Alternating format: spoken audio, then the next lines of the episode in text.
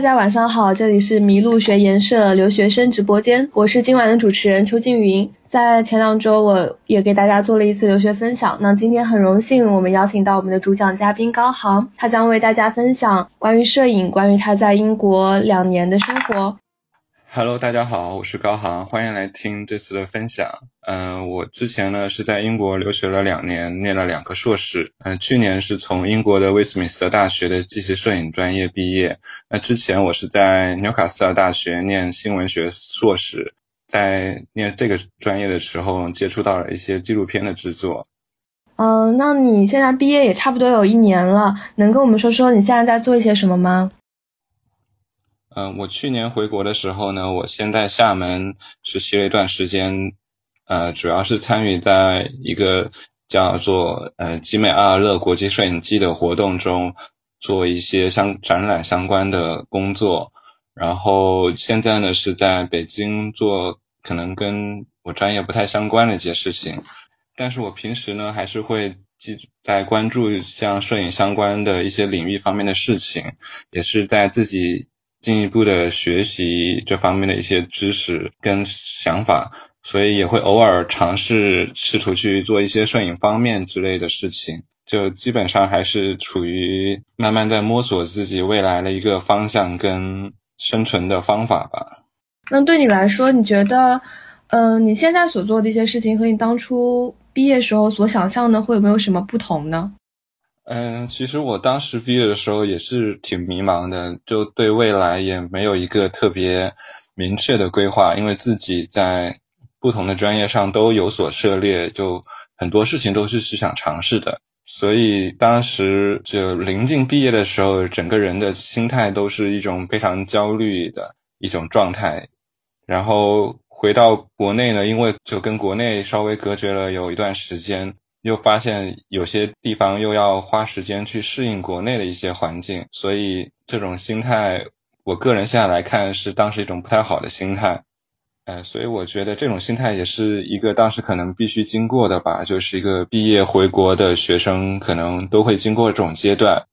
现在对比当时的心态呢，会稍微有一点成熟或者叫稳定了一点吧，但虽然还是迷茫，还是会有的。我觉得这种东西可能。很难去摆脱，但无论如何，我觉得都要自己去慢慢尝试。嗯，那你当初你是从什么时候开始有出国的留学的这个念头呢？当时有没有什么契机让你选择了出国呢？嗯，其实刚开始出国这个决定也是蛮匆忙的，就可能是本科刚毕业，工作了一段时间以后，还是对那段工作也是不太满意。然后就决定可能要继续进修一下，然后就非常其实也非常突然就决定去出国了，所以在选择学校的时候也没有特别好的一个考虑，但还是觉得最后想一下还是选择了纽卡。就在选择纽卡这一点呢，主要也是当时我在看他们的课程设置上，呃，有一门项目是叫纪录片制作。因为我当时从本科开始，一直就对摄影，包括视频制作这方面的东西都非常感兴趣，以及包括就甚至我的本科论文写的也不是当时就偏广告学的内容，是写的像叫新闻摄影的真实性这样一种比较偏理论的探讨吧，所以就很想觉得，哎，我也可以去尝试更实践一点的纪录片制作这个方面的课程，所以就选了纽卡这个学校。在升微敏的时候呢，情况又是另外一种情况了。就是我升微敏的时候是特别专一的，就当时只申请了微敏这一所学校的这一个专业，就是因为当时是想继续在英国这样一种教育环境下去学自己感兴趣的专业跟课程，也是因为之前在看英国的哪有哪些比较合适自己的摄影门类。跟摄影学校的时候，看到有一篇学姐写的，呃，就微敏介绍这个专业的课程，然后里面写的非常详细，包括了所有的课程设置，他当年是怎么做这些课程的，以及他的毕业作品跟他的收获。然后我当时就觉得他是纪实摄影嘛，就不是很偏 fine art 那种，就我从一个新闻背景转向过来也是比较容易的。然后我就报了微敏这个学校。然后申请威敏还有一个很重要的原因是我当时就调查到这个威敏这个学校有一位很重量级的，就这个专业有位很重量级的老师，他名字叫 David Campany。就我现在就跟别人就说我是他的脑残粉，当当然当时我不是特别了解他，但我也知道他在就是整个摄影的学界就写作界是特别有名的一个学者，就是他写过特别。很重量级的一些著作或书，包括策展。因为我当时也买了一本书，正好是他写的，叫《The Open Road》。他梳理了整个美国公路摄影从二十世纪初期开始，一直到现在是一个怎样的发展的过程。然后我也对公路摄影这块的一些领域是非常感兴趣的，所以就想正好去申请这个专业，然后在他的教育导下，可以对摄影有更好的了解。那威敏的纪实摄影在课程设置上有没有什么它特特别或有意思的一些点呢？嗯，我觉得在威敏的学习可能跟我在纽卡学习有个不一样的地方，就是。我在威敏的时候，班级是个很小的班级，可能才三十多号人。然后每次上课都会在一起，就大家是一个小型的，形成一个小型的讨论组。就无论你是拍摄不同的课程，大家都会一起在讨论你的作品。就这样一种氛围，你每次会学到很多，而不是说像可能授课型的，大家一百多号人在一个课堂里去听讲座。课程上比较有意思的，像之前做过分享的刘嘉欣同学也说过，我们有一门是 magazine work 这门课程，就是大家分成一个小组去，要去真实的做一本杂志出来。然后我们当时的小组呢，其实大家的国籍构成还蛮复杂的，就我们有美国的同学，有英国英法混血的，还有巴勒斯坦的战地记者。以及保加利亚的同学，就当时我们在头脑风暴的时候，就因为看到当时的是一二零一六年的时候，美国正好在准备大选，然后我们看了一眼美国的同学，然后就突然就灵机一动说，要不我们就做 Trump 吧，然后我们就真的 最后出了一本嘲讽或者戏弄特朗普的一本杂志吧，就想象说，当如果特朗普当选了。美国总统，那么他在二零一八年的时候出了一本杂志，然后发到美国的各户人家去为他歌功颂德，说我做了多么多么厉害的事情，完成多么了不起的成就。然后我们就去做，帮他们做这样，我就去做这样一本刊物，这样一本杂志。然后我们在确认议题的时候，也是跟着就特朗普当时还是共和党的参选候选人，然后就看他的竞选网站上他所提出来的不同议题，然后去。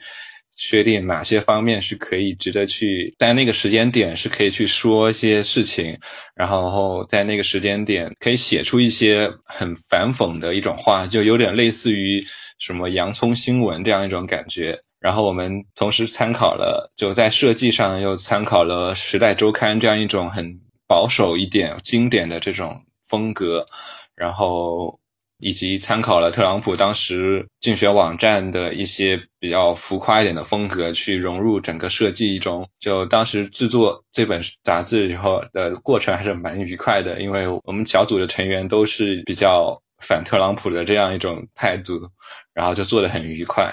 最后的话，大家也知道现在的实际情况，就美国大选的实际情况。所以当十一月份大选结果出来的时候，我们整个小组的人，就虽然当时已经毕业了，都还蛮震惊的。就我们当时整个班在 Facebook 上还会把我们当时做的作品，以及我们为这个杂志做了个网站，都会分享出来。就我们很担心我们在上面写的一些预言会最终变成现实。你又总是说纽卡跟伦敦，他们两个其实是非常不一样的城市。那对你来说，生活在这两个城市有什么不一样的感受吗？你在课余的时候都会做一些什么呢？对我来说，其实蛮奇怪的，就是我会觉得我在纽卡的生活非常的便利，非常的舒适；而在纽而在伦敦的生活反而非常的。不便利，在荒郊野岭的这种感觉，可能是因为我在伦敦不是住在市中心的原因吧。然后我在纽卡，它又是一个很小的城市，该有的东西应有尽有，所以就非常方便。纽卡呢，其实也是一个很很有历史或者是很不错的一个城市，因为它是英国最早开始工业革命的城市之一。英国的著名画家特纳还有一幅画，也曾经画过在纽卡码头搬运煤矿的一些工人的照片。所以纽卡从很早之前开始就会有一个很强的工人阶级社区在。也有很多纪录片跟摄影师去记录了这样一个社区的兴亡啊，这样社区的一个记录。所以当时我们我在纽卡的时候，也是很巧合的去了一个我们我导师举行的 conference，然后他就回顾，就专门记录这样一种社区的纽卡这样社区的一个组织的呃回忆回顾以及呃研讨会。然后我瞬间那时候就突然对纽卡有一种。就看起来是很小，也看起来是一种很安静的一种城市，反而它背背后是有这么承载了这么多历史跟故事的，而且是不是一种我们主流上认为的英国的这样一种很帝国的帝国时代的这样一种呃认识吧。嗯，然后伦敦呢，就给我一种伦敦呢，就大家都知道是个很大的都市，然后也是什么都有，它什么呃，包括文化上也很发达。这个晚上我也是，我就在伦敦的时候能接触到很多不同的东西。我平时在伦敦呢，也很很喜欢去各个地方去看不同的展览，像是 Tate Modern 呢，每次都是特别喜欢去的一个地方。它里面的一些展览都特别好，而且我当时的时候也很觉得自己很幸运。一六年的时候，Tate Modern 正好举办了一个跟摄影有关的展，叫 Performing for Camera，它讲的就是关于呃行为艺术。跟摄影之间的关系，就一开始摄影可能是用作行为艺术的记录跟文档的这样一种功能，一直到一直到慢慢的，大家专门会为摄影这样一种媒介去做一些行为，或做，比如说像呃西江阴公拍的莲佑，他就是跟一个舞蹈家去合作，去记录下他在一些乡间的一些舞蹈行为，以及包括像是后面会到七十年代的 Cindy 雪曼。她是通过扮演不同的，很像电影黑色电影里面女女角色的这个一种身份去的自拍照，还有包括在她这个展览的最尽头是有个瑞士的摄影师，然后他伪造了一个他去乌克兰去寻找新娘的这样一种历程故事，就整个展览让我就受益匪浅吧。然后，另外我在伦敦又经常会就有事没事跑的一个地方是位于伦敦牛津街的 The Photographer Gallery。那个地方就是是一栋嗯，好像是五层楼的一个建筑吧。然后楼上是一些他们会有一些关于摄影的展览，然后楼下是是一个摄影书店以及画廊。然后我比较多去的是他们楼下的书店，然后就会时不时就去他们的书店看一些。最新的摄影书呀，或者是感兴趣的摄影摄影师的摄影书，然后有时候每次因为正好去牛津街逛街的时候，都会去那一边，然后可能碰到好的想要摄影书就去买了。我在上学的时候比较神奇一点是，当我在小城市的时候，我的朋友圈可能会比较比较固定在我学校的同学上，但在伦敦认识的朋友基本上都是因为爱好相似或者是专业上有相同之处而认识的。我很好奇你在英国的朋友圈子是什么样子的，有没有一些共同经历的事情，你觉得特别有趣的，能够跟我们分享的？我的经历好像跟你相反吧，可能我在伦敦的经历，因为住在一个比较偏远的地方，然后我又是错过了就是新生周，错过了开头好几周，我是十月份才入学的，就在整个学校的朋友圈还是蛮窄的，主要集中在部分朋友、部分的同学上，然后我在纽卡的。呃，交友圈还就还是觉得很神奇，很蛮广的。当时我就跟我们班上有两个英国同学，都不知道怎么就很奇怪的就聊的，大家就聊得很好。就我们三个人都一起去听了在上摄影纪录片这门课，然后每次都会，每次我的摄影的一些想法，或者是每次我的摄影上面一些呃好的那个突发，就是没没想到的地方，都是由他们两个。给我指出来的这点上，我非常的感谢他们。然后我们每次放学的时候，都是会陪着他们一起走到地铁站，然后一起去听他们交流一些很英国式的东西。这点上就非常让我还蛮好玩的。你觉得在英国的这两年给你带来了一些怎么样的改变呢？我觉得最大的改变还是见得多了吧。就是还是在见识上的一些改变。就如果让我突然说我能在一些经历上有什么特别大的收获，我可能一下也想不起来，因为对我来说，就很多时候的影响也不是那么立刻就生效的。就可能我有时候会在现在的某个节点突然想起当时。可能经历过的一些东西，或者听过了哪个事，或者是见过的哪个人，然后突然就觉得，哎，有了一种灵感上或者有一种启发，然后就恍然大悟了。就像是我之前提到的威敏的学姐上，她那篇文章也说过，就她说她觉得在威敏学摄影最大的体会，也不是什么技能上或者摄影知识上的增长啊，而是在见识上、资源上的扩充。就是你到了国外以后，你能接触到。他们最新的摄影实践、最新的摄影书是什么？包括甚至可以和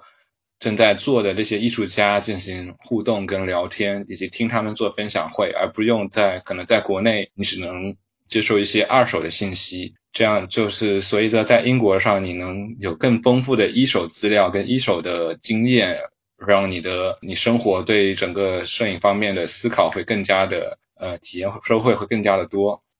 今天也聊了很多，那么你在嗯对未来的接下来几年，你有没有什么规划呢？我未来的话，可能还是想试的往摄影方面的策展或者是出版方面去尝试吧，因为个人还是比较喜欢这方面的内容，然后也是在最近也是在不同的学习，然后也稍微会做一些，因为为了让自己学的更透彻一点。然后读的一些英文文献，会再做一些摄影翻译，顺便发在网上给大家稍微看一下。然后平时也有和两位朋友在做一个摄影跟艺术相关的电台节目，叫《艺术闲谈》。如果大家有兴趣，都可以收听。虽然更新的不是特别勤快。比较最近一点呢，是可能在尝试去准备一个阅读会的活动吧，也是围绕一个主题去策划。一个阅读的活动，然后还是在丛林的准备阶段，所以暂时也不方便再透露更多了吧。谢谢高航，谢谢他跟今天跟我们分享他关于摄影的一些理解，以及在英国嗯所感受到的一些不一样的体验和生活。也谢谢大家关注今天的麋鹿学院社留学生直播间，也期待下一期的嘉宾能够与大家分享更多的故事。